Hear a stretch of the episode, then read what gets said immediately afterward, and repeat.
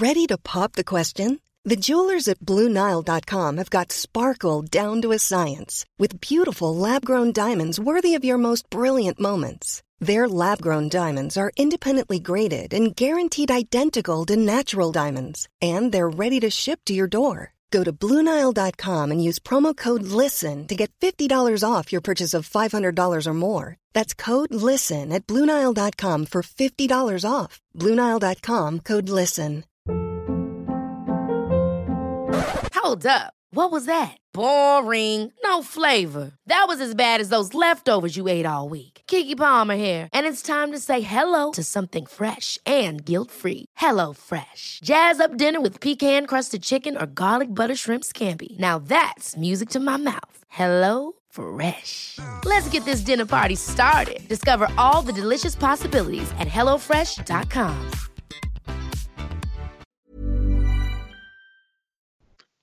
I was thinking of getting Andy to do cheese rolling, but at Sixfields, getting a, a shoe, putting a weight in it, and then just lobbing it down the hill at Sixfields and get people to chase it.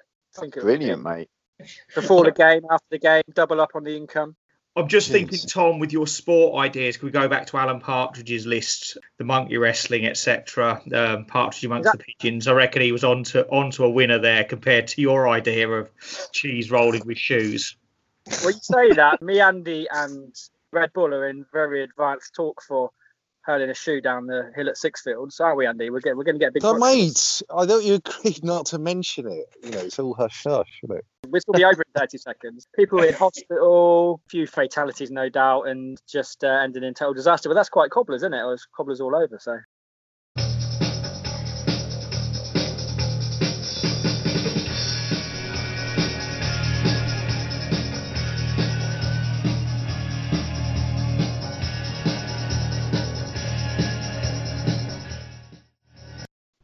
Hello and welcome to What Load of Cobblers Friday Night Lights. Better than Carlo Corazzin Swan Dive celebration.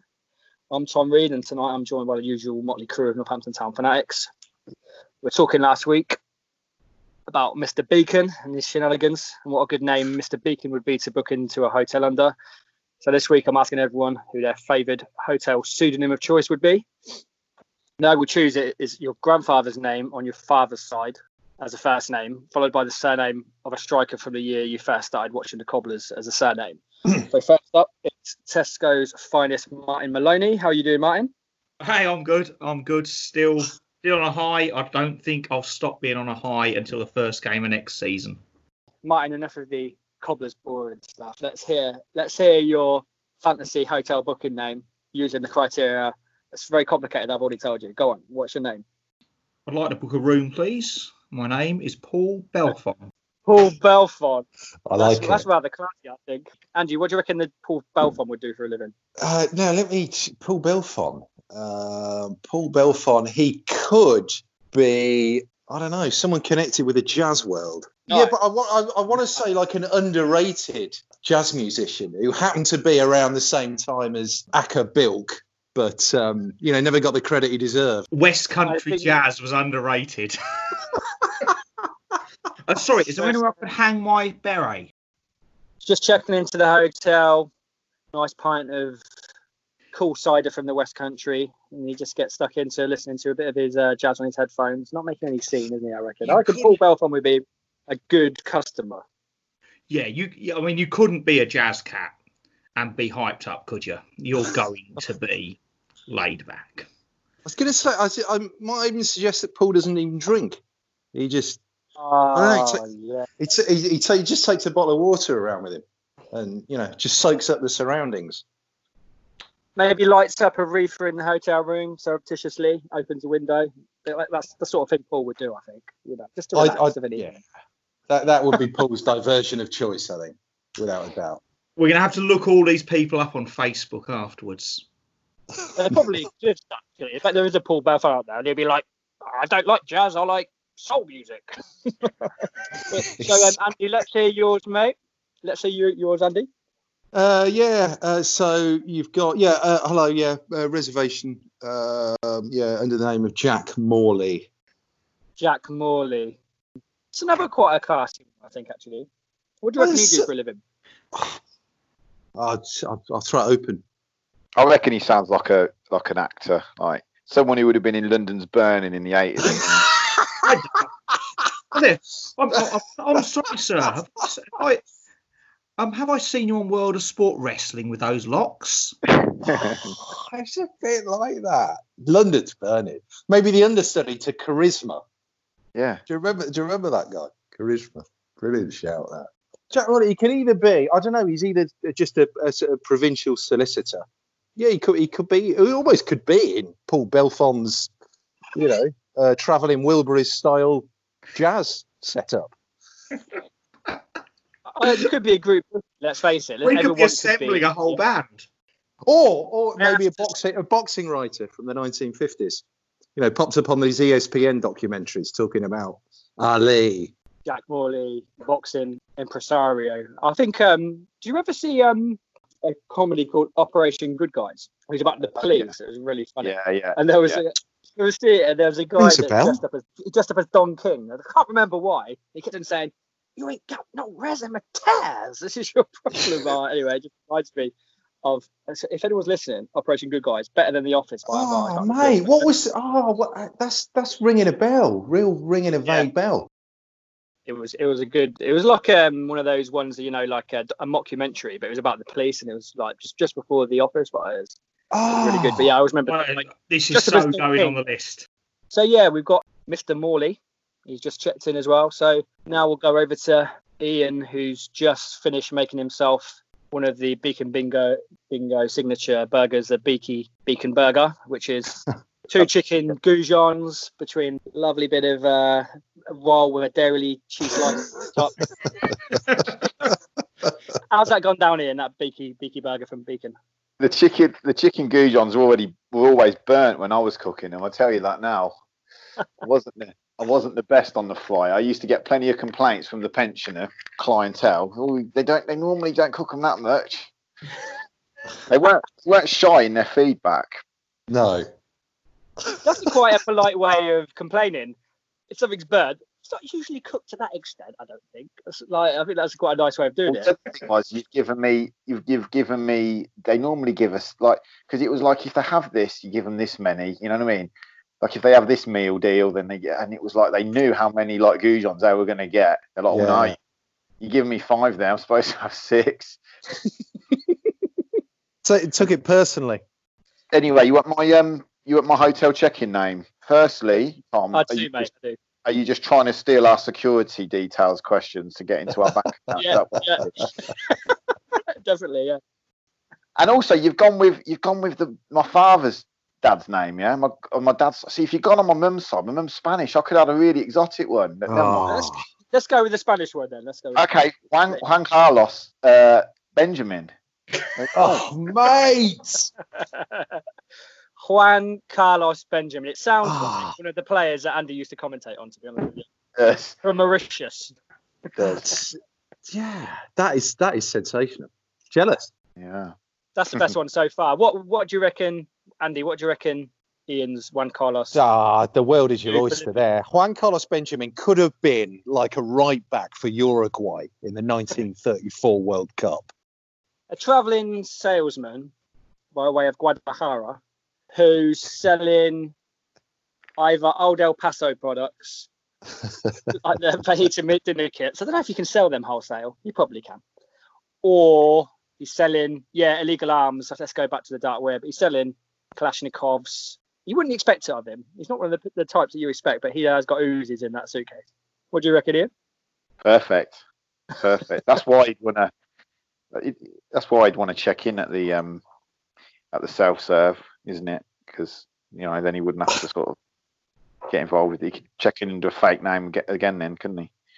Yeah, but I- I- Ian, what I, what I love about that one is it, it it's the perfect combination of the uh, you know the exotic and the pedestrian, which which are the best names ever. I mean, Exactly. are we all agreed on that? Ke- Kenneth Perez, the Danish striker. I mean, Danish, but his name was Kenneth Perez. Ken Perez. I just, you just can't beat it. Juan Carlos Benjamin is sensational. I reckon Juan Carlos Benjamin is the number one. You've got Kenneth Perez, and then my old favourite, Steve Savidan. Uh, Steve just a Savidan. commenter. Just what a name, you know. You know, if you called Steve Steve Savidan, you'd take to the picture of supreme confidence, wouldn't you? I'm just I am It Steve would. Savidan. I'd still prefer to be called Kenneth Perez or Juan Carlos Benjamin or Pab or Pablo Mills. just ex- exotic and just entirely mundane. I love Would it. you call yourself? Would you call yourself Juan Carlos Benjamin, or would you just call yourself Yeah. Juan Carlos Benjamin, like English at the end, just pure English? yeah, that's Why not go the whole hog and call yourself Benjamin Juan Carlos? I mean, Oh. just just just rearrange the whole thing. I think uh, Ian's winning so far, and he probably just gets the keys to the whole hotel with that sort of name. They're like, mate, just, just, you know, just go What- where you want, do what you want with that. yeah, name. room in the travel lodge. Ian, what would have been the less cool alternative? Um, Richard. Dickie Benjamin, Dickie Benjamin. Dickie Benjamin would Mm. definitely be selling like a toilet clean or something like that. Very frustrated in his Ford Mondeo, just Yeah, cried himself to sleep every Yeah. night. definitely a sales rep that one. Mine is so your guys, your guys are, are from the 80s, aren't they? So mine's slightly later. Mine's about 91, 92. My one is checking in under the name of Gilbert Gilzean. Ooh, Gilbert. that's, that's good. That's Mm. why he picked the topic because he knew he was going to give a good one. What's what's his nickname? Do they just call him Gigi? GG Gilbert Gilzean. Like Gilbert Gilzean, I was thinking about it. He's either like he's either like yeah, like some provincial solicitor, or he, I was thinking he's some sort of golf guy. He sounds like a Scottish golf He could be a administrator or chairman of his golf club with some That's a- very dark secrets. Yeah, it's a Difficult- golf yeah. caddy name, isn't it? I think he's he's like he's um court administrator up in Scotland. Very dark secret going on. He won't obviously won't let anyone know about it. He's Probably won't into have women in the clubhouse. Yeah, He's bit not, of he's ready not, he's face not well. sexist, but Gilbert Gilzean, and it just and that came from Ian Gilzean, the uh, son of Alan, the famous Spurs player who was never quite as good as if anyone remembers him, but yeah, played at the county ground up front. Very good. Came with a big name. You know, I think that, that must weigh quite heavily on you if you're the son of someone like a legend and you're not quite as good. Yeah, who was talking about that on the pod not too long ago? Actually, it was. Um, Was it Ryan Gilligan whose dad played for Watford? I think he was yes, that was it. That was it. Really nice, articulate guy. Um, yeah, and guy. yeah, it was a good interview, that wasn't it? Yeah. Yeah. So I think between let's go through all the names. Martin's what? What's your name again, Martin? uh, so we had Paul Belfon. Paul Belfon, the jazz uh, impresario. Then we've got uh, Andy's. What was yours again? Uh. Jack Moore. Jack. Moore- nice. Uh, Jack Morley. Jack Morley. And then Jack. Jack and Morley. Jack Morley. Nice. It just reminds me of the Fast Show. Do you remember the jazz club? Nice. Big time. Jack Morley, trad jazz trio. Nice. Uh, Andy's, uh, sorry, Ian's is clearly the best. The the Spanish. on dr- on trumpet. Was yours again? Juan Carlos Benjamin, Ian. Juan Juan- Benjamin. yeah, Juan Carlos. Juan Carlos Benjamin. It's like, yeah, that that trumpet for me. And then we got Gilbert Gilzean. Gilbert Gilzean could be the dodgy manager, a bit like um, Colonel Tom Parker for Elvis. But um, yeah, so that, let's face it, that is a um, superb hotel guest list that anyone would really want on their on their guest list, and you get some entertainment at night with the, the beautiful jazz as well. So I'm very happy with the outcome of that little um, segment. So let's crack on with some cobblers stuff. Yeah, so let's move on to last week's segment about cobblers players we bumped into. Ian's bumped into quite a few, mainly at Sainsbury's, Mr. One Million Pound man Chris Lee, who I think some other people have bumped into as well. But I put out on Twitter, has anyone else bumped into a cobblers player out and about? And we got quite a few answers back. Um, for some reason, I don't know if you guys know about Duncan Spedding's propensity for the salad cart and buffets, Hmm. but um, a guy called Ian Wickens, who's at Chunk Design on Twitter, tweeted that he bumped into Duncan Spedding at a salad cart in a Surrey Harvester. So um, it's not a bad place to bump into Mr. Spedding. Do anyone remember Duncan Spedding? He was a left back. Yeah, yeah. Yeah, we we paid um, decent money for him when he when he came in as well. I think he came from Southampton, and we paid six uh, I think sixty grand, which was a decent. Well, it'd be a decent figure these days. We don't really pay transfer fees, but but it'd always be special to me because when Te- Tesco Brackmills Bond what won the Division Five League Cup in the Sunday Lights in 2000 2001, and I've got the picture in my bedroom ne- next to me with me my flowing bleached blonde locks back when I had hair. Duncan Spedding presented the, presented the trophies. I'll have a That's quite a sight. If you put, if you, you know, you, you pulled or whatever, you bring a, whoever back to your out your room, and there's a picture of you inspected on the wall. I think say a bit of a passion killer. Sa- sadly, I think as anyone who comes around to my house knows, they'd say, Martin, you've played a lot of sport.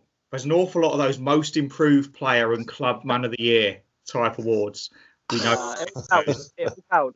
Got a, uh, we got another tweet sent in from Shane Webster who tweeted us quite a good one actually. His mate lives in Hong Kong, and a couple of years ago, his mate rang him up drunk and put him onto Jason White, the, the striker, and uh, Yeah. they chatted about cobblers. Like Wow. whenever you drop the name Jason White, that's that's good with me. I think that'd be a good phone call, wouldn't it? Jason White, White, White, as I think we used to sing. Another tweet we've got in from Mark White. He mentions Mr. One Million Pound Christian Lee, who Ian served at Sainsbury's. Mark White saw him in Kingsthorpe blockbuster video. So I wonder if he went went straight from Sixfields down to rent the video. And the obvious question is, what video was Christian Lee renting out? What's that one when Tom Cruise is the uh, sports agent when he says, "Show me the money"? Oh, um, yeah, I know what you mean. Jerry, Ma- Jerry Maguire.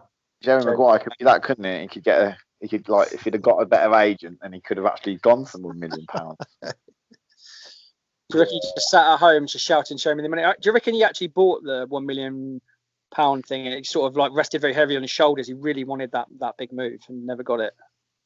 Just- Or more to the point, started started buying a big house and stuff. You know, before, before he got the deal. Oh, yeah, back, Before, back, back before the deal had been bank- inked. yeah, back before banks were doing all them checks on a mortgage. Oh, what? Oh, it's in the paper. You're going to sell from go for a million pounds. Yeah. Yeah, it's pretty much a self-certified, isn't it? Yeah, big tick. Go on, off you go, son. Brewster's Millions I was going for. Oh, At- Atkins million. classic. For the theme, you know, the million pound theme. There's got to be something to do with a millionaire, hasn't it? I don't know. But Brewster's a millionaire. I think that's um, Richard Pryor, isn't it? Yeah, Richard Yes. He'd- He'd get 30 million if he could spend a million but have nothing to show with it. But you weren't allowed to just give it away or like gamble or do the, the things that are like, that would never work because I do X. Because obviously you won't make much, much of a good film out of that. Although I'm not You particularly spent it sure on- it's a good film. He could have just spent it on Christian Lee and be done with it, and then that would have solved a lot of problems with Northampton Town Just bought with the Christian producers Lee. of Brewster's Millions. Well, I, Uh, I, I'm gonna. I would go in a different direction. Go on. Do you know that that? Do you know who signed Christian Lee in 2003? And that's happened. There was something I thought, and I thought I'll check on Wikipedia. Do you know who signed him in 2003? Would that have been John Barnwell? No. Um, this was going two people's careers going the opposite way, and I quote: Lee joined Halifax Town in two, in May 2003. Manager Chris Wilder said he's desperate to get in football league into league football. He spent the majority of his career. no way. Wow. Um, but yeah, I, I just had to check, and I think that Christian Lee was in Blockbuster getting a DVD of a Kraftwerk live performance Oh, that's a bit of a curveball. because, and I, I just had to I had to check it, and it's on Wikipedia, so it must be true. In 2006, Lee was signed up by the sports division of Chinese fashion label Giordano to model a new range of cycling shorts and other lycra sportswear. What? So he became the model. So, Mr. Million Pound Man was actually a model on the side. Fair play to him, you know. Yeah. But maybe he's living in that big house now that we were all laughing about. The laughs of the jokes on us. Maybe he's lis- he'll be listening to this, laughing at us, sitting on his pots of money. And listening to Kraftwerk. It's very bad. Sprechen Sie Deutsch und listen to Kraftwerk. um, I can't I can't argue with that, and I think that's that's highly likely. It just reminds me of going into Blockbuster Video. No, it wasn't Blockbuster. It was um, a video shop. We went in when we were little, and this is quite a good story. Um, we um, there was a film called Flesh Gordon, right? Which is like, oh God. And it was like a adult version of Flash Gordon, and it was always on the top shelf, like in the in the video shop. And as kids, we were obviously intrigued by this. So there was, do you know, those things they used to have out in shops which you could stand on. I don't know what you describe it. Little little stool basically to stand on to get there. So my mate, who was taller than us, stood on this thing to get it, and he still couldn't reach, and he was like, just reaching and reaching and reaching, and then he knocked Flesh Gordon, and all the adult films fell on the floor.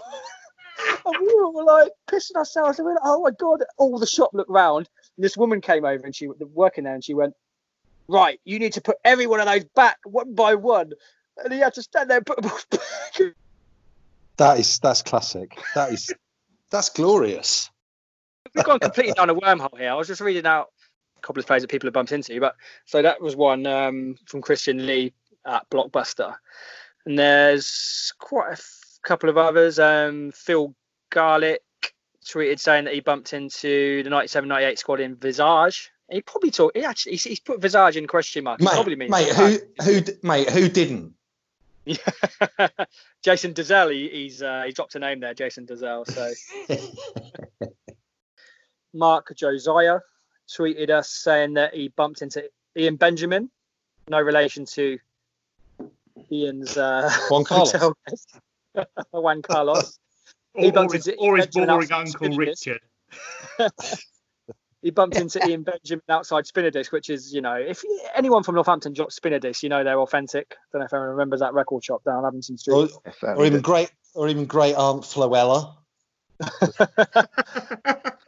That's even a Is bigger she not bash. Lady Floella Benjamin now? I think. She is. Yes. Great shout. Um, and he bumped he bumped into Bobby Barnes outside Ritzy. These are some brilliant ones. These are some- Oh yes. Ian, did you ever go Ritz's?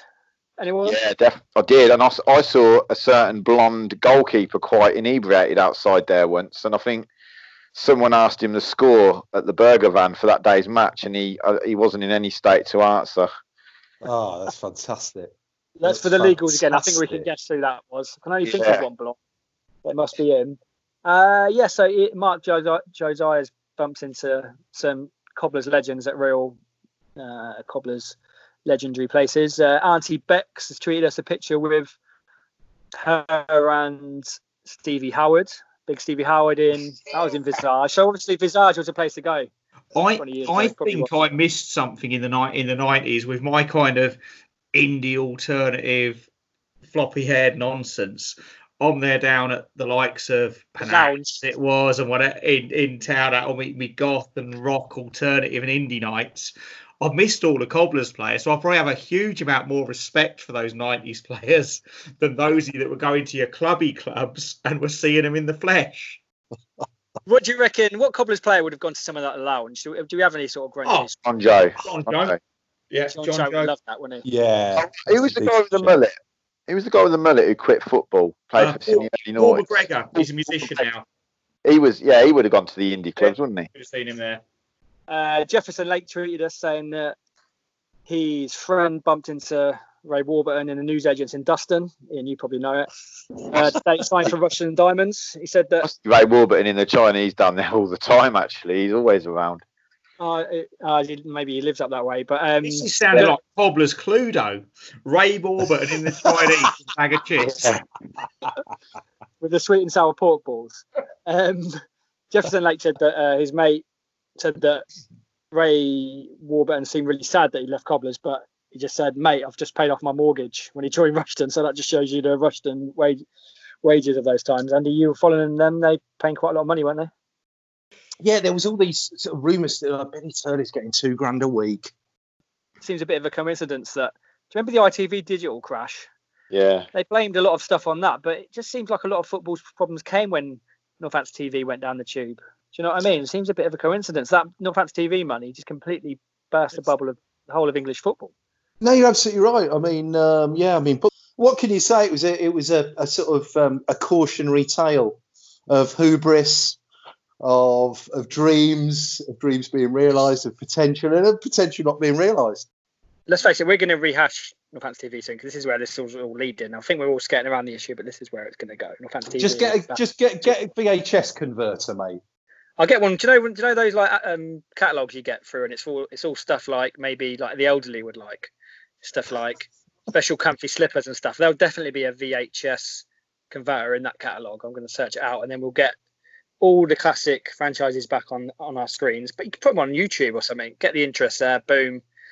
Sell the sell the company for you know 500 billion. So it all, it all links back to Bitcoin. It's a, it's a, It does. You know, it does. We can loop it back. But um, going back to Carl Heggs, we were talking about Carl Heggs. we'll finish this little segment of cobblers players we bumped into. There's a guy called got a brilliant um, Twitter handle. Its name's European Bob. I'm not going to like read out like the, the full bit about his tweet. You can see it on our Twitter at Waylock Mag, Waylock Mag. But um, he's just tweeted us. Not bumped into into a mate of mine works with Carl Heggs. This is what he got on a Secret Santa last year. And there's a photo of Carl Heggs with a book, and it's called a book for I won't say the rest because I can't be bothered to bleep out, but you go and look and just say no more. But um, Could I share just something else on on Heggs? And it, it won't be nice complimentary, but he was a very very good footballer. But I remember an Ian Atkins interview back around the time that Heggs was playing. Because Heggs, I really liked Heggs, maybe because you know at the crappy level I played, I saw myself as similar. But Atkins, I expressing his frustration after one game, and he said, he said, Heggs, he, he's long lines, don't get me started. He said, I'll play him wide, he comes inside. I say, Do you want to play around the middle? I'll play him down the middle, he goes wide. He said, I cannot get the guy. But he was one of them. It was like whatever he did, he'd always be slightly out of out of place. Yeah, You know, didn't Yeah. didn't quite fit in the structure we had. But he always, you know, he'd produce. he was one of those players that used to have his socks around his shins, didn't he? And like a dribbler and those sort of players that are, you know, Well, that's a nice bit. Of, that's a nice shortcut. You know, a bit of code for Maverick, isn't it? Socked Yeah. out- socked out by your ankle. I- I've tried to wear my socks low as a rubbish centre forward, centre forward or winger on a Sunday. It's never looked made me look cool at all. yeah, Heggsy's a bit of a legend. People, if you're listening, keep if you bump into anyone like in the next few weeks, or you think of any players you bumped into, give us a shout because uh, the more people talk about it, people are going, "Oh yeah, I remember this, and I remember bumping into wherever." So if you're listening, It's just like Police Five now. It's like keep 'em peeled. yeah, you know, we, you know, we're always we're always watching Cobblers players. we're watching the waiting, especially if you're in Blockbuster Video or Video Shop. You know, keep away from Flash Gordon. We'll all have to jump into our TARDIS after this and like see if we can Yeah. find the video. I used to love going to a video shop and like buying the popcorn and stuff. It was a real event, wasn't it? Now you just whack on Netflix. It's just not the same. So we've got loads of stuff to talk about, but we're gonna have to, you know, cut a few things out because we just t- spent a lot of time talking about Juan Carlos Benjamin and his uh, trad jazz trio. But uh, one thing we are gonna, we have got time to talk about, and you know, we've a little think about this is we were going to talk about the best away days. You know, uh, Cobblers fans, and let's face it, there's only been about two.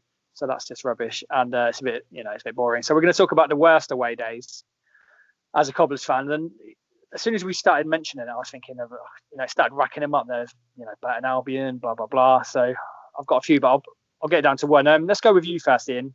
You've followed the Cobblers for a long time, home and away. What? Give us one of your worst away days.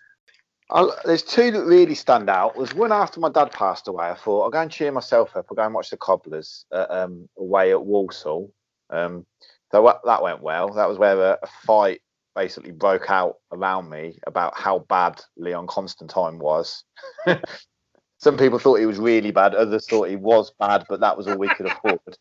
But this is really cheering me up. I could almost see my dad like smiling down on me, saying, "I, I told you you shouldn't have gone." and, then, and then I think he scored. I think we lost. I think we lost three. I think we lost quite heavily, but I think he got a late consolation. But I think that they um they gave it as an own goal. That was that was a pretty miserable day. got me out of the house though. There's another one. 98 had a great weekend in Blackpool. Um, we had a good time actually. I was what 18, 19, but unfortunately Cobblers lost. It was that game where I think it got like Soccer AM's one of their goals of the season from in Showboat. Where it was like a backheel volley the Blackpool player did. Uh, Clark Clarkson, I think his name was, and um, so yeah, we lost the game. So we were in sort of bad spirits. Personally, I kind of was in two minds to go to the game because we were having such a good time on the Golden Mile before the game. It was great. We all wanted to stay in the pub and watch the uh, Sunday Sport Stunners strip uh, troop. But um, yeah, my mates dragged me to watch the Cobblers get get beat, and then we got back to the um, we got back to the B and B, and my mate was in a really bad mood, and um, he put on a CD, a Pete Tong dance compilation, and oh came yes, on it. wasn't that great. And then he kind of realised that he'd spent his precious beer money on a on a CD that he could have bought, you know, any Saturday morning in Abington Street at Spinadisc, and he kind of lashed out, and um, unfortunately kicked a hole in the wall of the B and B, and it was like, oh my god, this, things are going to worse.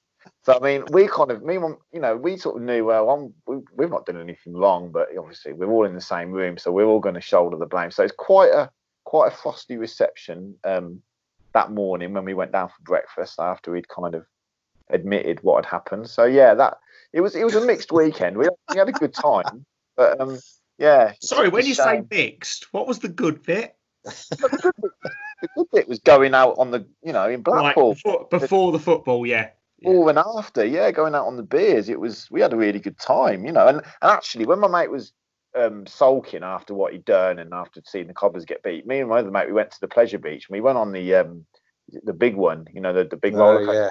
I think we went on it about ten times, just time after time while we were waiting, you know, before we went out that night. So yeah, we had a good time, but you know.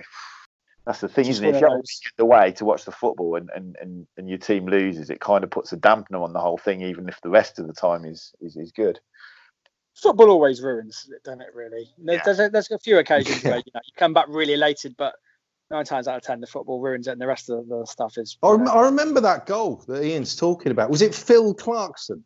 Yeah, yeah, that's it we were behind the goal. It was a ter- we were in the terrace, the away end, and it was right down the other end, so we couldn't really see it. But when you watch the replays back, it's on YouTube. It's really good. I'll tell you something else that happened in that game. Actually, Martin Aldridge was playing for Blackpool, and oh, um, yeah. one of my mates didn't didn't like him. He had a he had a bit of a, a grudge against him at the time, um, and um, he took a penalty. And my mate was um, he thought I'm going to put him off, and I don't know if it was as how it is in my memory, but he went right up to like right by the side of the goal because it was a terrace to like gesture at Aldridge to put him off. And in my memory, he was pretty much leaning on the goalpost when he was putting him off. so I don't know. I don't know if it did a trick, but he did miss the penalty. So there you go. He did. He missed the penalty. Yeah, he did. Yeah, he missed the penalty. Yeah, they, they scored. They scored anyway. Like they obviously beat us. It's two and nothing. But yeah, yeah, yeah. Good. Really. I think Phil Clark. Can I, Phil Clarkson. I remember from the days of Soccer and football highlights back then. Phil Clarkson had a he had a purple patch as a, for a couple of years. He was like a, a number ten, but he was called the Ghost. And there were, I just seem to remember him scoring humongous amounts of goals, a bit like uh, I think it was David Platt in a an England World Cup or Euro campaign yeah, a... of just drifting it. But it was normally headers, and I wasn't at that game, but back at, but you can almost see it. He was just a guy who wasn't particularly quick, who would just, well, as the name went, ghost into space and just find that. But he'd never amounted to much before. Or, or I just always had Clarkson in that bracket of like northern strikers. Just, just, just used to bounce around the north, just knocking in a few goals every now and again. The sort of guy we would sign having scored 15, 20 goals a season before and be rubbish. and we'd be like, well, what went wrong with, you know, Ian Henderson type? Yeah, yeah, he was a good player. Just never. Ian Henderson played really well for Rochdale and people like that, and like for us, just, just had nothing, a bad but... season with us, and that's always our memory. The, t- yeah. the time someone spends with you is the memory you have. You, you generally have of them. So, um, Martin, what's what's your away day to forget? well, I'd love I love say being a cobbler. I've never had a bad away day, but um, oddly, perhaps stretching the truth. I'd first like to start by saying Ian has been in one afternoon on a roller coaster 10 times more than I've been on in my life because I'm terrified of them. but bad away days. The folly of you. How long have we got? I mean, I could, you know, there are so many, there are so many, so the ones, the last minute winners for the opposition when you've like maybe thought you've scraped something. uh, humiliation. One that really sticks when we mates rove from Seattle, when we went to Bristol Rovers, um, the last game of Rob Page's um, reign of terror. Um, when you know four 0 down in twenty something minutes, and then sort of you know if it can't get worse, it's like the horrible comments afterwards. I mean, my American mate Jason just saying, "Right, at least it's always entertaining when I come over." it's like a six foot four black guy saying that to you. It's like everyone around you is just laughing. But I, but I think I've got I've got a weirder one. We have Mansfield away, like Yeah. nice short one, local derby. I went to that. Glenville Donegal scored. Well, I mean, I went with the Mounties, and we stopped at Trowell services, and it was something like, yeah, you got 15 minutes here. You know, when I go, I, I go on trust, I go with um, Trust Travel, and we're like, we just build in. We'll leave at nine, eight, nine, ten o'clock. We'll build in a two-hour pub stop. So if anything goes wrong, you always get into the ground in time. You just eat into the pub stop. And as me and my mates, and I'm like 14, are coming out of like WH Smiths with our crisps and what have you. Coach is pulling off. No mobile phones are out. We're like, we're at Trowell Services. And, that, I mean, it's 13 and it's not like he's missed one bloke. Jeez. 13 of us. so it was just like, well, what the hell are we going to do? So I think we looked at, you know, try to work out again. I, I always think I'm, I'm always doing the motion thing. We looked on Google Maps to see how far Mansfield was. Could we get there ourselves? No, I guess we must have consulted an actual map. and then it was like, right. And we got, we ended up getting a taxi Jeez. to whatever is nearest to. I think we got a taxi into Nottingham, um, and Bri- and Notts County. I think were playing Bristol City, and they were just pissed up Bristolian. We went straight to a police station. We didn't know what to do. We went to a police station, and pissed up Bristolians are getting dragged in. Who clearly been having and we're like, well, we're a bunch of scared. Like, I'm probably the youngest, the oldest, probably about 18, 19. And you know, we'd probably be full of ourselves in a different environment. We were not very full of ourselves then. And the cops helped us out a bit, and they were like, well, I think it was to get a train there. We we're going to get there till about half past three, and they, they didn't know how far it was from Mansfield, Alfreton, and Parkway to the to the ground. It was could it? So I think one of the one of the lads, his dad was a travel. it takes back the travelling salesman or something. But I just remember we got back to Trowell Services, but south. I think cops dropped us off southbound. This lad's dad turned up. I don't know what he had boxes of. It, it- felt like a shoebox in the back of his head, but he squeezed 13 of us in there and got us back to Northampton. And we, um, when we got back, we were already angry. We rang Les that ran the mounties at the time. And he said, It's terrible. It's terrible. Said, Do you want a free trip to the next game? And we're like, Yeah, okay, that's all right. and it's like, I look at it now and think, No, right, what a, s- you know, I'm safeguarding officer at our baseball. You know, you know how to look after young people, just look after people generally. You get sued now if it happens to you now. Um, Andy, what's your what's your your worst away day at Cobblers? Oh well, worst, best, memorable. Um, one sticks out, which is um, oh, I was at university, so end of season 95 96. So in university in Liverpool, Wigan away, final day of the season. Cobblers were, I think, respectable enough. Can't remember where we finished that season, but it was neither here nor there. It was fine. Nothing to play for on the final day. Wigan needed just a point to get in the playoffs. And they were, it was a three amigos team. Roberto Martinez was playing. Yeah, And um, niche quiz question who were the other two of the amigos? But, we, you know, I- I whatever. do know I'll that just- actually. I Do ya? that. That's a good One of them is called um, Jesus Saber.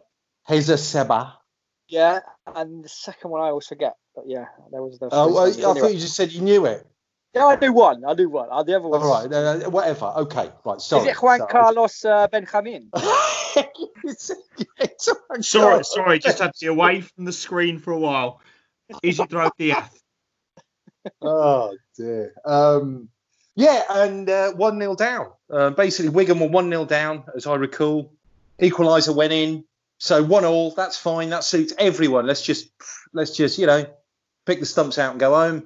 And then Jason White scores with the last kick of the match at the cobbler's end. Yeah. Um, Pete Norton took a brilliant photo of that moment. You know, i.e., the ball had just left Jason White's head. It was on its way. Um, and there's in the back of the photo is is me. You can see me about to celebrate the goal, wearing my Lotto kit at the time, and um, that was sensational. So pandemonium. Wigan have just been their whole season has just turned to dust within the last few seconds. Real, real moody atmosphere at the end, as you can imagine. We were, I think, I think we were kept back for a bit, Cobbler's lot, and then when we were walking back towards the station, get the train back to Liverpool, we kind of got separated. So there was about me, a dozen of us, me and my uni mates, and some others. And next thing you know, we're, we you know, we're basically in this terrace street in Wigan, and there's a a gang at the other end of the street and a gang at the other end. And it was the first time ever in my life where I remember being in a football type situation or any type situation thinking, I might well be in serious trouble here. I, I don't actually want to get my head kicked in. And then out of nowhere, or we noticed, or I promise I'm making this up, that you know that thing that runs between the back of terraced houses, like in the Coronation Street credits? I never know what, what they're called. Well, the alley, It's- alleyway. It's like an alleyway, but it's not quite an alleyway. It's like a gimmel or something. Is it a gimmel? Ginnell, Ginnell, Ginnell. With And an we N. found one of the, we, we, you know, there were one. We noticed one, pegged it down this gimmel, um, being chased, and kind of, you know, came to a main drag and dispersed, then it was all fine. But I can remember the adrenaline, the adrenaline of the situation, going, "Ha, this is all a laugh." Ah, it's not actually. Uh, There's some really hard guys shouting down that end of the street. Oh, no worry. Oh, and at that end of the street as well. Um, and yeah, we, you know, it was one of them things. Adrenaline was pumping. We got out of it. I remember running really hard and just being very scared.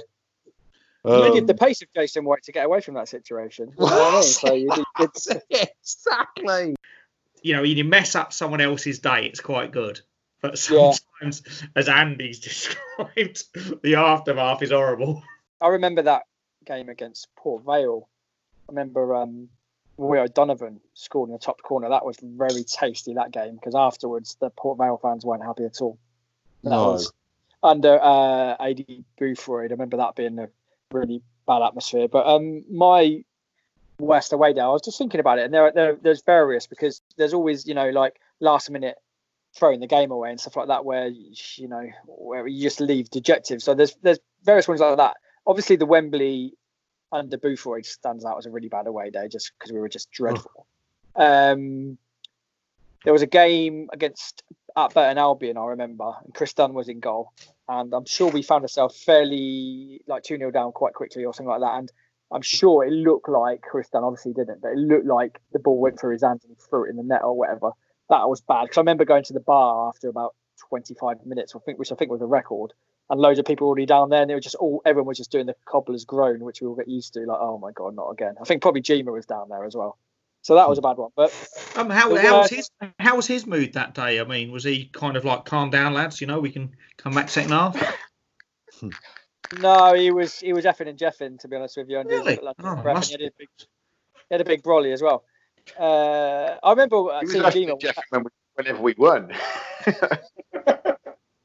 I saw Gima at one game, and he- I think where was it? Who was it? Wimbledon away, someone like that. Oh, that brings up another memory. I'll have to add that one in. When I, I'll, get, I'll quickly say the Jima story. We was at the game, and Jima was going, Billy McKay, blah blah blah. you're a waste of space, blah blah blah. And I went to him. I was looking. and I was like, that ain't even Billy McKay, Jima. That's a guy called Craig King. He was slating this Billy Mc, poor Billy McKay, wasn't even playing.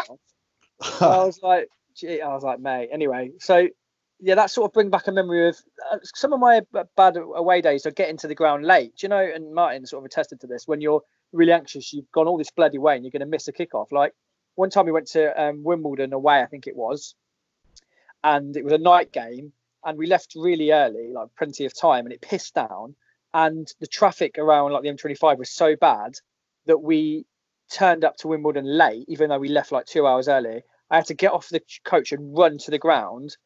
I think you guys remember this. I think Edgar Davids was no, it's Barnet. Barnet. Edgar Davids was playing for yeah. Barnet, and we were like three nil down, something after about ten minutes, and I'd like taken my Tuesday night to bloody watch this game. my actual answer to the West away day was t- Torquay, which thinking back, I must have been, uh, you know, rather, you know, I lost to do at the weekends at that time. Because why would you ever bother going to watch Cobblers at Torquay? So Torquay away, I think it was 2010.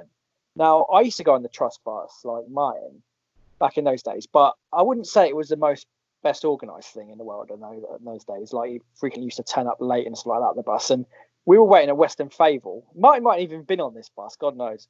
We were waiting at Weston Favell, and the bus just didn't turn up to go to Torquay, so it was like half an hour late. No one there. There were some other people there. They're all looking a bit like, "What do we do?" They went. So I just thought, right, I'll ring up the organizer or whatever. He was like, "Oh, the bus is there. The bus should be there." And I was like, "It's not there." He's like, "Yeah, it's at Weston Favell." And I was like, "Well, ask the driver where it is at Weston Favell." And the bloody driver had parked at the bloody. Do you know like the loading bay at Weston Favell around the back? around the bloody back of Weston Favell. Oh, so we had to go all the way around. It gets worse. We had to go all around to get on this bus. It was always late, and then you know you, there's a drop. There's pickups further on Cock Hotel and that. So it, it got later and later. And the bus driver goes, "Oh, I'm going to drive all the way up to Birmingham to get on the road to go down to Torquay." Well, I'm thinking this just sounds counterintuitive. I know it probably d- it makes sense as a driver or whatever, but to get on a certain motorway. So we're driving all the way up to uh, Birmingham. Obviously, there's traffic jam in Birmingham, so we don't even get on this bloody uh, road to go go south again. And it took us six hours to get to Torquay. Um, we get to Torquay just before kick-off. Going through the car park, I see the team coach, and on the team coach is Kevin Thornton, the uh, yeah, so a colourful character, let's say, who had a mysterious virus in inverted commas that game and didn't play. So that started well. He's my like my favourite player, really good skillful player. Uh, I think we found ourselves 2 0 down as usual, something quite quickly. I remember Liam Davis had a row with Samo, we didn't want to come off. It, we just all, went to pieces. And it, we, I was stuck in, you know, the so called English Riviera thinking, what have I done with my life? Um, then we get, then, then the game's over. We get back on the coach. And, you know, often with football crowd, the the coach takes ages to get away. It got lost within Torquay around the ground, so it was driving around Torquay like in a circle. Gets to this road which is on an incline, slowly go up. There's kids and they're about five years old. I'm not even joking. And we're driving past them and they're giving us the V's, right? They've given us the V's. They must have been like five, six years old. And then traffic stops and we're stuck with these kids and they're just giving us the V's for about half an hour. And like, I'm not going to give the V's back to a five year old. So we, I just couldn't do anything. I, they were just literally giving us the V's. And I was like, oh my God. And it took Devon, us. Devon is one of the most, you know, Devon is notorious for its football firms, especially like the, the young the young lads that are um, affiliated with those clubs. So it's no surprise. The Torquay, the Torquay five year old crew were Yeah, giving you know, the you V's. You wouldn't see Millwall or the or the ICF going down there. So uh, yeah, we were given. Tom, can I give you a an even more humiliating version of your you got Yeah. the V's and the five year olds? Yeah, yeah. We won a league game at Millwall at the New Den on a Tuesday night uh, many many years ago, and it it was what I was quite when I learned some of the story of it afterwards. I was hugely passionate about it 'cause Gabbiadini scored the winner, and he he went nuts, like more nuts than you'd expect a guy to go. And it turned out he's he had a massive problem with Millwall because of some of the abuse that Paul Williams and a couple of other black players had got uh, when they played a playoff there for Derby. But at the time, it's just like bloody hell. Cobblers are one at Millwall, and we're going up that road when you come out come out the ground on the coaches, and a few Millwall fans are stood outside the pub. They're not happy, and me and my mate sat on one bus, the one at the front. As we obviously you wait till you're pulling away, we suggest they might like a bit more salt on their chips and gesture to that effect. and we're like, you know, we're, the, the traffic's moving, we're fine. Then someone's phone goes behind us. They've just had a bottle through the side of the coach. Oh, really? Me and I, Andy, are just like sloping down. But why didn't we cause that? That'll be a rather drafty drive home, I reckon. Um, Yeah, And then it's, on- it's always better with three points. yeah. Yeah. On my talkie, on my Torquay one as well. Just it was just a terrible day, and it took us ages to get home. And then when we got back to Northampton. I don't know if this was the same time, but there was definitely a time when the bus driver didn't know where any of the drop offs were. So I had to guide him to all the drop offs in Northampton. I'm thinking, I'm pay, I'm paying money to go and watch cobblers get smashed, and then tell the, bus driver where to drive in Northampton. I was like, I might as well just tell him where my house is because he won't know, he? I just say, here we are, Weston Favell, get dropped off. But it was like one of those ones where I was like, man, this is the last time I go. And then probably within a few weeks, I was, you know, going off somewhere else. I'm having sort of flea pit in Britain and getting sworn at by five year olds. So, yeah, um, that is our lot as Cobblers fans, though. We sort of accept it, don't we? That there's going to be those days where it's just like relentlessly shit. And uh, It's what make it's what it's what makes football beautiful, though, isn't it? Yeah. There's things that make it special because if you stick with the same team when they're losing or winning, it's more meaning. uh, You know, it's more meaningful for you. And those crap days make the great. You know, the Mansfield away for me, but I never got to. Perhaps just contributed 0.05 percent of the joy I felt at Shrewsbury when we stayed in the league. Um, Ivan Toney two goals at da- at Dagenham when Wilder kept us up. Two seasons later, just that bit more invested. It brings you in and it it gives you those feelings. God, I care about this. You know, when I have to, you know, if we're short of people, we're running extra buses. Martin can you steward it? And there'll be people don't normally go to away games, but you're like, right, okay, you on count people on, make sure they're safe, because you want more people to have part of this wonderful thing that you feel. And it wouldn't feel so wonderful if you, I don't know, if you were a new Man City fan, a new Chelsea fan. It's just like, yeah, this is my team. I've had them forever. They'll have me forever. It's like a marriage you can't get divorced hmm. from. But I, like, I'm going to raise something because I, I don't know because I haven't listened to the clip, but I'm aware of it. You know, happens a lot these days. But wasn't there the talk sport thing with Jim White having a row with someone about can you change your team or not? Has anyone heard that clip? I've I've heard of it. I know it was on Twitter. They were discussing it. Yeah. I- Again, what- it blew time- up for a day or so, didn't it? But I, I think the idea was that Jim White was saying what's wrong with changing your team, you know, and you know everything. yeah. Why, why, why is it even up for question? Why are we even talking about it? You know? I think- I suppose you, I suppose you have to these days, really, because there's a certain, I don't know, there's a certain um, way that uh, we- we've all grown up with the game, and you know, the thought of switching a, a, a major allegiance is just, it's just never going to happen. But loads of people watch lo- watch football in lots of different ways, don't they? And I suppose you have to be more. I'm speaking personally here mo- more aware and be more open to the way people consume football. But it's something you put you pull back from instantly, isn't it? When you talk about when you when you hear about people switching teams. I think that people don't switch teams very often, and it's very difficult to because football, you know, said quite a lot. that football is a bit like a religion, really, and it or it takes place of religion for people that are religious. If you were to give up on, you know, your, your religion or whatever, it's a real crisis of existence, existential crisis if you do that. So, football clubs become sort of so important to your psyche that it's almost, you know, like, like saying there isn't a god with it if you were suddenly going from Cobblers to Peterborough or something like that. So, football clubs are so sort of deeply embedded. Yeah, I, feel, I just think that if you were ever to say, right, this isn't my club anymore, just leave such a hole that people are just too scared to do it. Could I could I talk about? There's two people I know who have got very very very different experiences. There's a lad I play football with who tends to go and watch Posh. Well, but if Posh ain't at home and he's not got stuff to his family, you go and watch Cobblers. And he's like, look, so I know both lots hate each other. I like me football. I can't follow Posh all the time. I like watching home games. And he watches, and I'm like, this guy, you know, I'll play football with him. He's a, a perfectly good bloke. He just had a different view. You know, I, I think there are there are different reasons to do do different things. But I've always had a thing said with the cobblers, it's like, well, if I fell out with them enough, I wouldn't be sat at home on a Saturday. I wouldn't be going to watch Peterborough. I'd be going to Wellingborough Town. I'd be going to Dulwich. I'd be Yeah. I'd be doing something that was saying I, I wasn't I'm not being unfaithful to the cobblers. Yeah. I'm do you know, we're just seeing different people. I think uh, your mate That's the that goes tra- that's the trailer right there.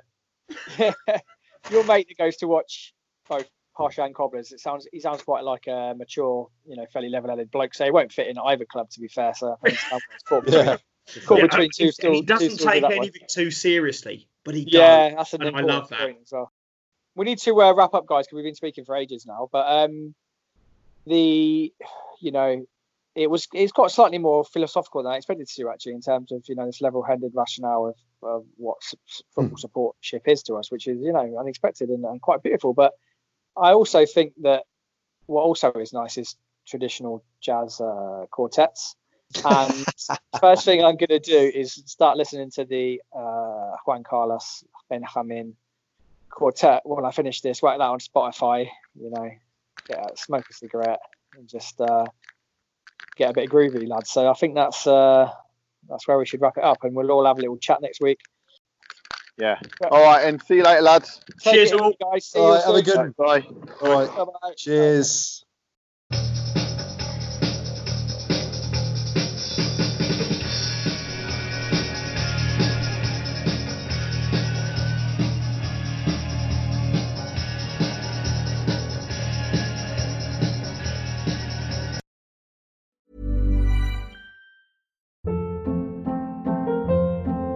Hold up. What was that? Boring. No flavor. That was as bad as those leftovers you ate all week. Keke Palmer here, and it's time to say hello to something fresh and guilt-free. Hello Fresh. Jazz up dinner with pecan-crusted chicken or garlic butter shrimp scampi. Now that's music to my mouth. Hello Fresh. Let's get this dinner party started. Discover all the delicious possibilities at hellofresh.com. Planning for your next trip?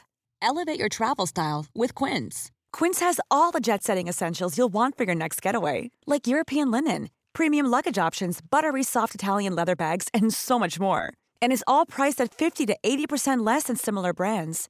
Plus, Quince only works with factories that use safe and ethical manufacturing practices. Pack your bags with high-quality essentials you'll be wearing for vacations to come with Quince. Go to quince.com slash pack for free shipping and 365-day returns. Mom deserves the best, and there's no better place to shop for Mother's Day than Whole Foods Market. They're your destination for unbeatable savings, from premium gifts to show-stopping flowers and irresistible desserts. Start by saving 33% with Prime on all body care and candles. Then get a 15-stem bunch of tulips for just $9.99 each with Prime. Round out Mom's menu with festive rosé, irresistible berry chantilly cake, and more special treats. Come celebrate Mother's Day at Whole Foods Market.